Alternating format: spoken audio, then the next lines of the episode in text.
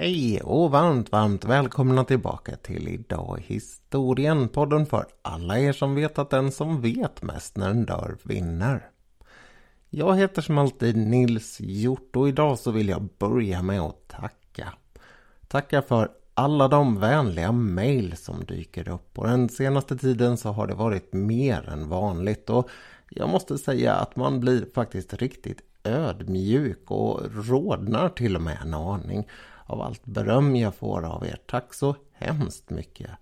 Dessutom är det alltid trevligt med alla som vill ge tips på spännande ämnen eller bara ha lite sådär hjälp med hur de kan göra för att podden ska kunna spridas lättare. Stort tack till alla er och för alla er som vill höra av sig till mig så kan ni alltid skriva på nils at njort punkt se. Och det händer att jag är väldigt, väldigt dålig på att svara och att det tar lite tid. Men vänta, det kommer något svar till slut. Med det sagt så ska vi bege oss raka vägen till polisen i Stockholm en lördag i början av november nittonhundrafyrtiosex. Där sitter det vad jag bara kan anta är en ordentligt upphetsad Åke Falk ifrån Sveriges Radio. Han har haft turen att bli den som radion har skickat till polisen mitt i den största jakten på en brottsling i Stockholm någonsin. Och det skulle bli utdelning. Ganska snart så hörs det en kraftig smäll och ungefär en halv minut senare så börjar telefonerna att ringa. Från att bara ha varit lite rutinärenden här och där så blir det nu en febril aktivitet hos polisen. Och man måste faktiskt ge en eloge till Falk som reder ut det här riktigt väl och lyckas skapa en hel del ordning i det kaos som pågår bakom honom. Som lyssnare så här sjuttiofem år senare så är det som sagt en imponerande rapport vi får därifrån. Men tyvärr, det signalement som går ut emot slutet av hans sammanfattning är totalt humbug. Polisen hade inte lyckats någonting bättre den där kvällen, trots att det var nästan som ett klockverk när det skulle smälla.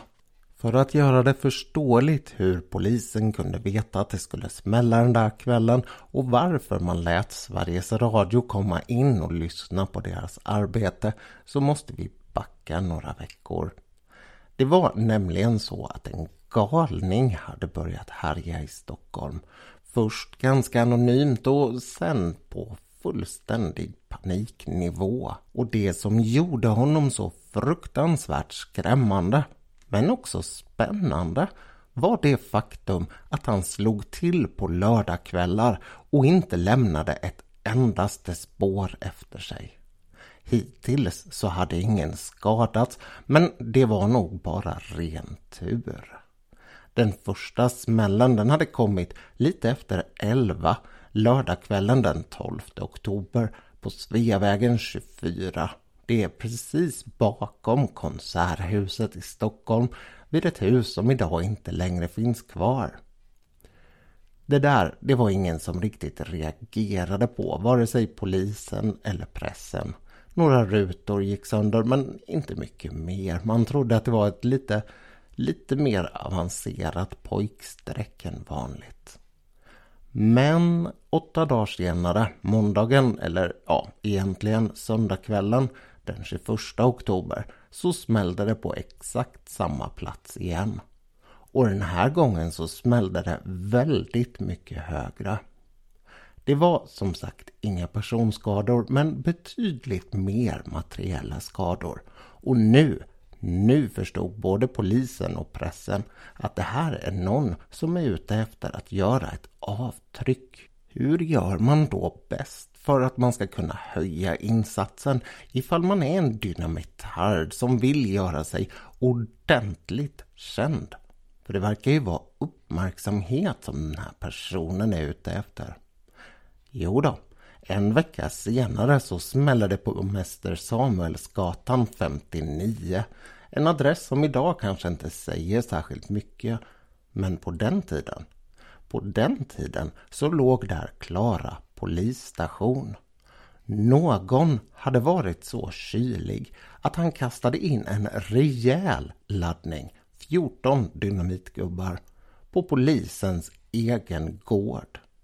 Återigen så klarade sig alla ifrån fysiska skador, men husen runt omkring fick rutorna insprängda eller utsprängda eller vad ni vill kalla dem, och på själva polisstationen så började det brinna av explosionen. En polisman lär till och med ha hoppat rakt ut genom fönstret precis efter att det hade exploderat. Men trots att poliserna rådigt gav sig ut och försökte jaga reda på personen som hade gjort det här, så var han spårlöst försvunnen. Något senare så grep man en trettiofemåring, men man fick släppa honom. Den första i vad som skulle bli en lång kedja av felaktiga gripanden. Nytt för den här kvällen, och det som egentligen skulle bevaras längst, det var smeknamnet han fick. Tidigare så hade man talat om dynamitmannen eller det något mer fräcka portvaktsskräcken. För portvakterna i Stockholm, de var rejält rädda vid den här tiden. Det skulle ju kunna vara deras hus som drabbades nästa gång. Men i en tid när brottslingarna fick betydligt mycket bättre namn än vad de får i dagens hetsade pressvärld, så kom en stjärna till journalist, förmodligen på Aftonbladet vad det verkar. Ibland så sägs det att det var på Expressen, men i vilket fall som helst så kom någon här på det fantastiska namnet Sabbatssabotören. För det small ju alltid på lördagkvällar eller på söndagar. Åtminstone blev det så om man räknade med lite god vilja, och det där, det var ju de dagarna som man var ledig. Det här fick speciella effekter på Stockholm. Efter att någon hade varit så pass fräck att den lyckades spränga in hos polisen, så var stockholmarna inte särskilt intresserade av att vistas själva på stan mer. Biograferna började få svårt att locka besökare, och precis på samma sätt var det med restauranger, barer och dansställen. Vem? Vem skulle egentligen våga åka in till centrala Stockholm eller gå ner på stan om man redan bodde där, när det kunde smälla var som helst och när som helst? En vecka av rejält hysteriska tongångar i pressen följde. Man diskuterade nu hela tiden vem det var, när det skulle smälla, vad det var som drev den här personen. Och ja, ni vet hur det brukar låta. Saker som inte på något sätt och vis behöver vara grundade i någonting särskilt. Och det där, det där var ju det egentliga problemet.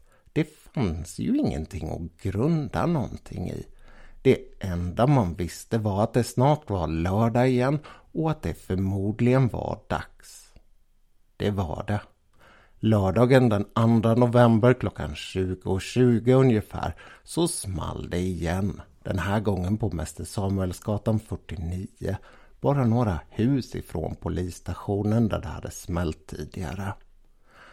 Vilken fräckhet! Och det märkliga med den här kvällen, det var att trots att alla portvakter i Stockholm var förvarnade och trots att alla polisens radiobilar var ute för att hålla särskild uppsikt över stan, så lyckades sabotören en gång till.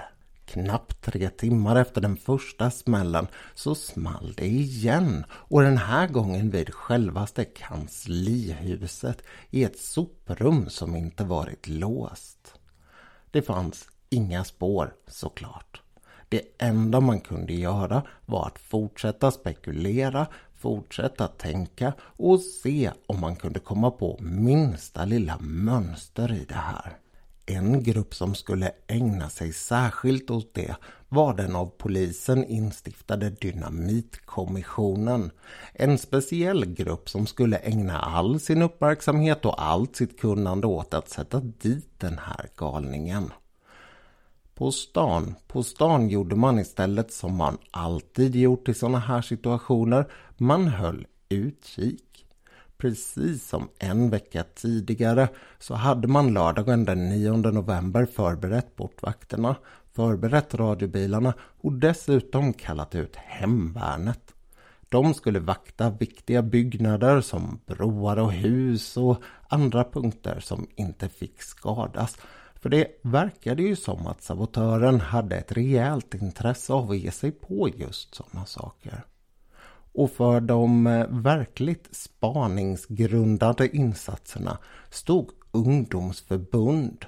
Man hade mängder med ungdomar ute som patrullerade gatorna och kikade efter personer som såg misstänkta ut. Man räknar med att det den nionde november i Stockholm var omkring trettiofem tusen personer ute, ute för att öka säkerheten och dessutom hjälpa polisen med att hitta minsta lilla spår. Om det gav någon utdelning? Nej, det gjorde det faktiskt inte. Jag antar att det är den här kvällen som finns inspelad ifrån Sveriges Radio och klockan tjugo trettiotvå så small det. Som sagt så hörde man från polishuset smällen innan telefonerna började ringa och det här, det här skulle bli första gången som någon skickades med ambulans till sjukhus. Det var inte för att de hade fysiska skador utan mer för att de var ordentligt chockade. Och det kan man förstå utifrån den hysteri som hade pågått. På den där radioinspelningen så har man också en hel del olika signalement. De är långt framme med radiomikrofonerna och spelar in när olika personer vittnar till poliser. Det är en hel del märkliga saker man hör. Det är bland annat en liten kille som berättar för polisen om hur en mörkhårig man har försvunnit iväg med en märklig låda under armen, förmodligen en margarinlåda. Han ska ha kommit ut från en biograf, en detalj som senare faktiskt ska visa sig ganska intressant. Men den här beskrivningen han ger, den ger en ganska tydlig indikation på vilken galen nivå det var på hysterin här. Därför att den här unge killen beskriver den mörkhåriga mannen och fortsätter sen med att gå in på sig att han var rödhårig. Polisen, han är uppmärksam och snappar upp det där och säger: men nyss sa ni att han var mörkhårig. Ja, alltså han var både mörkhårig och rödhårig, säger den unge mannen. Och man hör riktigt hur polisen anstränger sig för att på något sätt låta intresserad längre. Ett helt annat signalement skulle gå ut den där kvällen också. En man som lär ha varit hundrasjuttiosju centimeter lång med ett runt ansikte, blont hår, brun hatt, brun ulsterjacka med stora fickor och en ganska märklig gångstil. Han lär dessutom ha haft med sig en brun portfölj och ett kexpaket i den ena handen. Och han betedde sig också märkligt och försvann iväg från platsen ganska fort. Det skulle senare visa sig att det här var precis lika fel som allt annat polisen hade kommit över. Ingenting stämde. Och vi kommer snart att se varför. Därför att den här historien tar sig en ganska konstig vändning. Men först, först skulle det stora eldprovet komma. Och sen stiltjen. Den legendariska kriminalpolischefen i Stockholm, Alvar Zetterqvist, gick vid det här laget ut och sa att polisen hade konsulterat psykiatrisk expertis och fått reda på att det här rörde sig om en sinnessjuk man. Så som det hette på den tiden.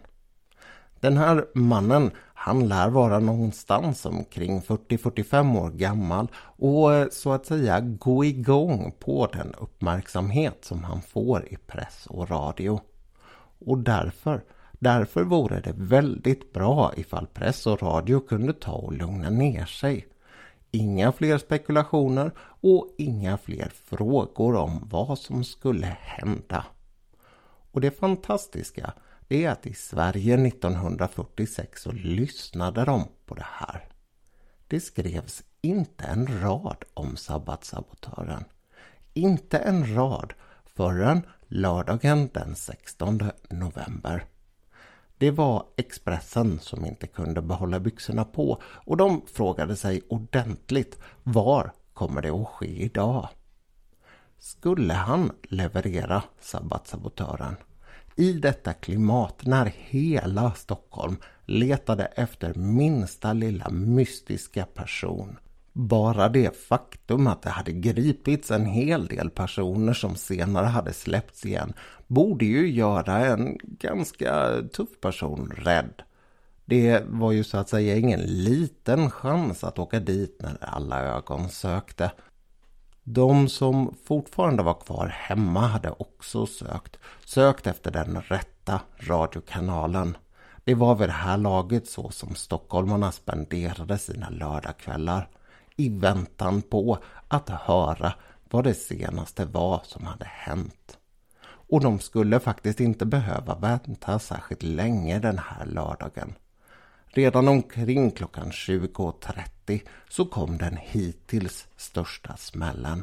Och det var dessutom på den dittills mest spektakulära platsen, Centralstationen. Någon hade smält av nio kilo dynamit mitt inne på Centralstationen. Eller ja, det var inte mitt inne. Det var i en södra ankomsthall, en som var ganska lugn vid det här laget och därför så skadades ingen trots, trots att det faktiskt var rejäla skador den här gången.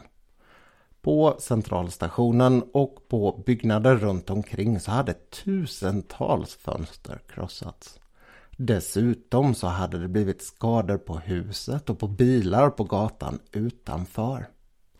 Ett flertal människor hade dessutom fått sig en rejäl åktur där inne i Centralstationen och det ingen visste, det var att bombmannen själv hade flugit iväg av smällen. Och det ingen visste där dagen efter när folk trängdes för att se hur stationen egentligen såg ut efter smällen, det var att han och hans kumpaner stod där också och tittade på polisens arbete.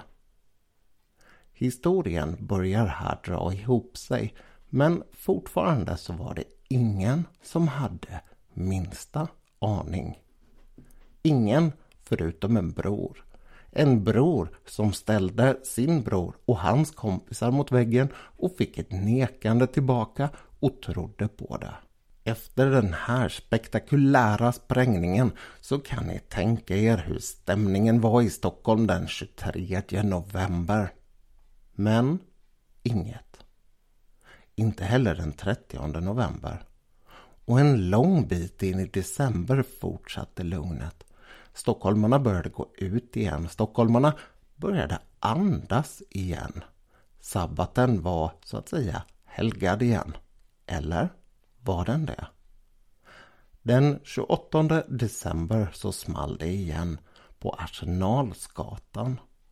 En lite märklig smäll. Det var nämligen så att det hade spekulerats i pressen ifall personen som bombade bombade efter ett mönster som följde Karlavagnen. Och den här smällen, den passade perfekt in i det mönstret. Smällen var ganska lugn men den var olycksförebådande. För alla visste att det alldeles snart var nyårsafton och svenskar redan vid den här tiden firade gärna nyårsafton med att smälla saker. Skulle sabbatssabotören passa på att komma med den kanske största nyårssmällen? Väntan började och blev snart allt hetare och hetare. Aftonbladet larmade ordentligt på nyårsafton och strax efter tolvslaget så var det dags. Kentauren uppe i observatoriet i Lunden fick sig en smäll. Strax därefter så smällde det nere på taket i det som är McDonald's på Sveavägen idag och ytterligare något senare så kom det en tredje smäll, den här gången precis vid ingången. Men här trädde Edvin Björk in i historien. En man som var på väg hem från nyårsfirandet och tyckte att det var en man som stod där utanför det som idag är McDonald's och som på den tiden var en dansrestaurang som hette Corso. Han tyckte att den här mannen betedde sig ganska konstigt, för det såg ut som att han lös och letade efter skador i taket. Vem skulle göra så utom någon som var intresserad av själva explosionen, tänkte han, och höll ögonen på den här mannen i väntan på att en polis skulle komma i närheten. Sen kom nästa smäll och den här mannen, han följde med folkströmmen upp för att se vad det var som hände. När han kom upp så plockade han återigen upp en ficklampa och började lysa omkring sig på ett märkligt sätt. Edvin, han tog det kyligt. När polisen kom och frågade om någon hade sett något så gick han fram till polisen och sa: grip den där mannen. Och han greps. Och när polisen fick in den här unge mannen, en blott artonårig kille, så visade han sig ha en hel del konstiga saker med sig. Saker som man kanske normalt inte har på nyårsafton. I alla fall inte de jag firar ihop med. Tång och ficklampa tillsammans med tändhattar, dynamiter och stubintråd är kanske inte den vanligaste blandningen på nyårsafton. Det första som gick ut från polisen efter det här var dock att man hade gripit fel person igen. Den här unga artonåringen hade avförts från utredningen, men sen, sen nästan en vecka senare så kom ett erkännande. Och i samband med att han erkände så plockade polisen in ytterligare två killar, ett år yngre än honom, alltså sjutton år gamla. Det skulle snart visa sig att sabbatsabotören egentligen var tre personer och att den här första killen man hade gripit hade varit ledaren och den som hade varit kanske allra mest aktiv. Jo, definitivt allra mest aktiv. Om den här historien nu har varit ganska fascinerande och väldigt fantastisk, så är faktiskt det som följer efter de här sprängningarna minst lika fascinerande och fantastiskt. Därför att de här tre unga männen visar sig vara ganska ordnade. De kommer kanske inte från de bästa förhållanden, men det är folk som är ganska omtyckta av sin omgivning. Och huvudmannen i det hela, en kille som vi kan avslöja heter Erland Mattsson, han visar sig faktiskt vara så pass trevlig att han skulle få en hel del fördelar framöver. Hur gick det till? Jo, jag kan avslöja redan vid det här laget att en bit in i utredningen så skulle kriminalpolischefen Alvar Zetterqvist säga att det ödet som den här unge Erland hade råkat ut för rent mänskligt var riktigt tragiskt. Hur såg då riktigt tragiskt ut nittonhundrafyrtiosex? Jo, han hade sju syskon Erland. Han var född i Trondheim och familjen hade senare givit sig av till Falun. I Falun så hade de varit tio personer som hade bott i en liten etta. En etta som dessutom var angripen av en hel del skadedjur och andra otrevligheter. Trots att de arbetade så fick de hjälp av fattigvården, någonting som fortfarande här, om jag inte minns helt fel på året, gjorde att man blev av med rösträtt. Det var alltså fortfarande ordentligt skamligt. Situationen blev något bättre efter att man hade begett sig till Stockholm. Erland, han var till exempel bara tvungen att dela rum med en bror och sin pappa när man bodde i Midsommarkransen. Midsommarkransen, som han själv för övrigt så ansåg vara ett förbrytarsamhälle där det fanns en hel del skumma individer. Och på den vägen hade han kommit in på brottets bana, trots att han egentligen var en ung klippskille med en hel del ganska ordentliga intressen. Kemi till exempel och fysik, och det var på den vägen han hade kommit i kontakt med sprängmedel. Trots att han hade haft an i de här naturvetenskapliga ämnena i skolan och i uppförande så hade vägen varit stängd när han ville bli ingenjör. Det fanns nämligen ingen möjlighet att få ihop pengarna för den fattiga familjen att låta honom studera, och det fanns heller inga stipendier som kunde hjälpa den unge mannen. Han hade istället börjat stjäla. Han hade först börjat stjäla på sin gamla skola för att få ihop sakerna han behövde för att göra sina kemiska experiment. Sen hade han anmält sig på en hel del kurser, studerat och försökt att klara av att utbilda sig på egen hand på korrespondenskurs som det kallades på den här tiden, när man via brev fick instruktioner och utförde olika tester. Det hade lett vidare till ytterligare inbrott och tillsammans med de här två kompisarna så hade man sakta men säkert kommit igång ganska ordentligt. I två år ungefär hade han gjort inbrott och det var faktiskt inte bara gamla skolor och sådär som hade fått påhälsning, utan det hade även varit inbrott i privatvillor och i kommunhuset i Huddinge.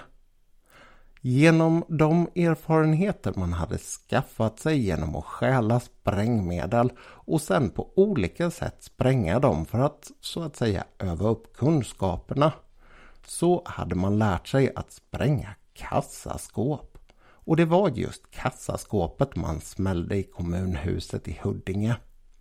Där fick man ut värdepapper för ofantliga summor. Men det fanns inget sätt att få dem där omsatta till kontanter och på det sättet så kunde det inte hjälpa honom, hjälpa honom att plugga. För det var hela tiden det som var målsättningen. Den stora ironin i den här historien, det är att såväl poliser som åklagare fattar en hel del tycke för de unga tre. Det går så pass långt att det på sina håll faktiskt uttrycks som att åklagaren själv la fram förmildrande omständigheter. Och man hade ju faktiskt tagit ordentlig hänsyn och sett till på alla sätt man kunde att ingen skulle skadas för de olika sprängningarna. Det var ju på det sättet som Erland själv hade fått sig en flygtur där inne på stationen när han sprängde bomben. Vid det laget så hade de andra hoppat av. De tyckte att risken helt och hållet stod över spänningen. Det var en, som jag har sagt flera gånger, hysterisk situation inne i Stockholm och man ville verkligen inte åka dit. Men Erland, han tyckte att man nu var på toppen av karriären och därför så ville han leverera ordentligt. Och den där centralstationssprängningen, det var verkligen kronan på verket. Den lilla sprängningen som hade följt på Arsenalsgatan, den hade varit på pin kiv bara för att visa att om de ville ha en Karlavagn så skulle de få en Karlavagn. Någonting som gjorde att en hel del arga blickar riktades mot pressen. Med all rätt. Trots ångerfullheten och trots sympatin från rättssystemet så skulle det bli stränga straff för de tre inblandade. Erlands vänner fick två och ett halvt respektive tre års straffarbete och han själv fick åtta. Det som är den stora ironin som jag nämnde tidigare i den här historien, det är att Erland nu medan han sitter på Långholmen kan utbilda sig till ingenjör. Han kan till och med börja jobba på en kemifabrik och tillbringa nätterna på Långholmen. Hur onödigt känns inte det egentligen? Samtidigt som det faktiskt är väldigt fint med ett rättssystem som kan förstå att det kanske inte var några vettvillingar de här pojkarna. Någonting som verkar ha stämt med hur det gick för dem längre fram i livet. Och åtminstone vad det gäller Erland, den som på alla sätt och vis har dragit till sig störst intresse. Rätteligen så. Han jobbade vidare där under sex år innan han släpptes, alltså två år tidigare än vad straffet var satt till. När han kom ut så skulle han snart gifta sig och han jobbade vidare hela livet som ingenjör. I ytterligare en ironisk liten knyck på den här historien. På ett statligt verk. Det som han hade velat hämnas på, för det var hela tiden hävdade han förutom spänningen hämnden mot samhället för att en fattig person inte kunde få utbilda sig. att man till exempel gav pengar till kyrkan där man bara trodde på sagofigurer istället för att hjälpa fattigt hedligt folk. Det kunde han inte förstå, berättade han i polisförhören. Och jag tycker faktiskt att det är härligt att höra att när han väl har kommit ut i andra änden och tagit sitt straff så lyckas han starta om, jobba vidare och vara en fullständigt rättskaffens karl. Jag minns väl när jag första gången hörde talas om Sabbatssabotören. Jag satt ihop med min pappa en kväll så där som man gjorde på nittonhundraåttiotalet och tittade på tv på de två tv-kanaler som fanns. För en gångs skull så sände S V T en riktig pärla. En dokumentär om Sabbatssabotören.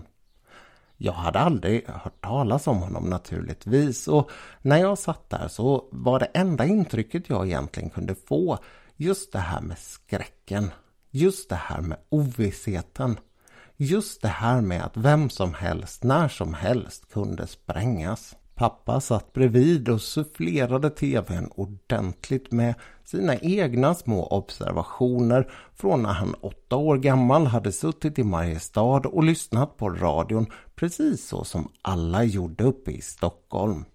Han mindes väl oron och skräcken sedd ifrån sitt barndomsperspektiv. Och när jag nu tittar tillbaka på mitt barndomsperspektiv så blir slutet på den där dokumentären helt plötsligt förståeligt. För som jag kommer ihåg det så slutar den där dokumentären med att man visar en gata och säger att där borta, där borta bor Erland. Och jag kunde inte riktigt förstå på vilket sätt kunde man göra en sån här sak och säga att där finns han. Men man gjorde ingenting mer. Min pappa, han bara tittade på mig och sa, men varför skulle man göra det? Han är ju fullständigt harmlös. När jag gick och la med den där kvällen, förmodligen i mina föräldrars säng, och oroat bearbetade vad det var jag egentligen hade sett på tv, så kunde jag verkligen inte förstå. Idag så är det betydligt lättare. Vilken tur det är att vi kunde utvecklas, både Erland och jag.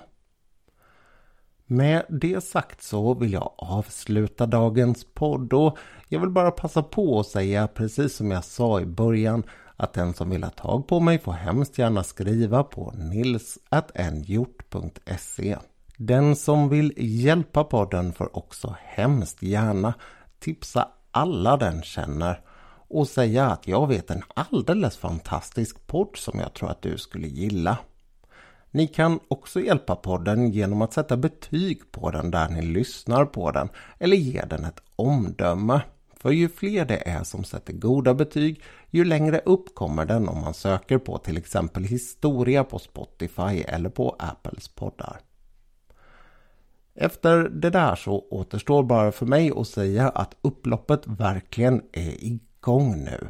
Strax är vi på podd hundra och efter det så tar jag en liten sommarsemester. Tills vi hörs nästa gång, allt gott!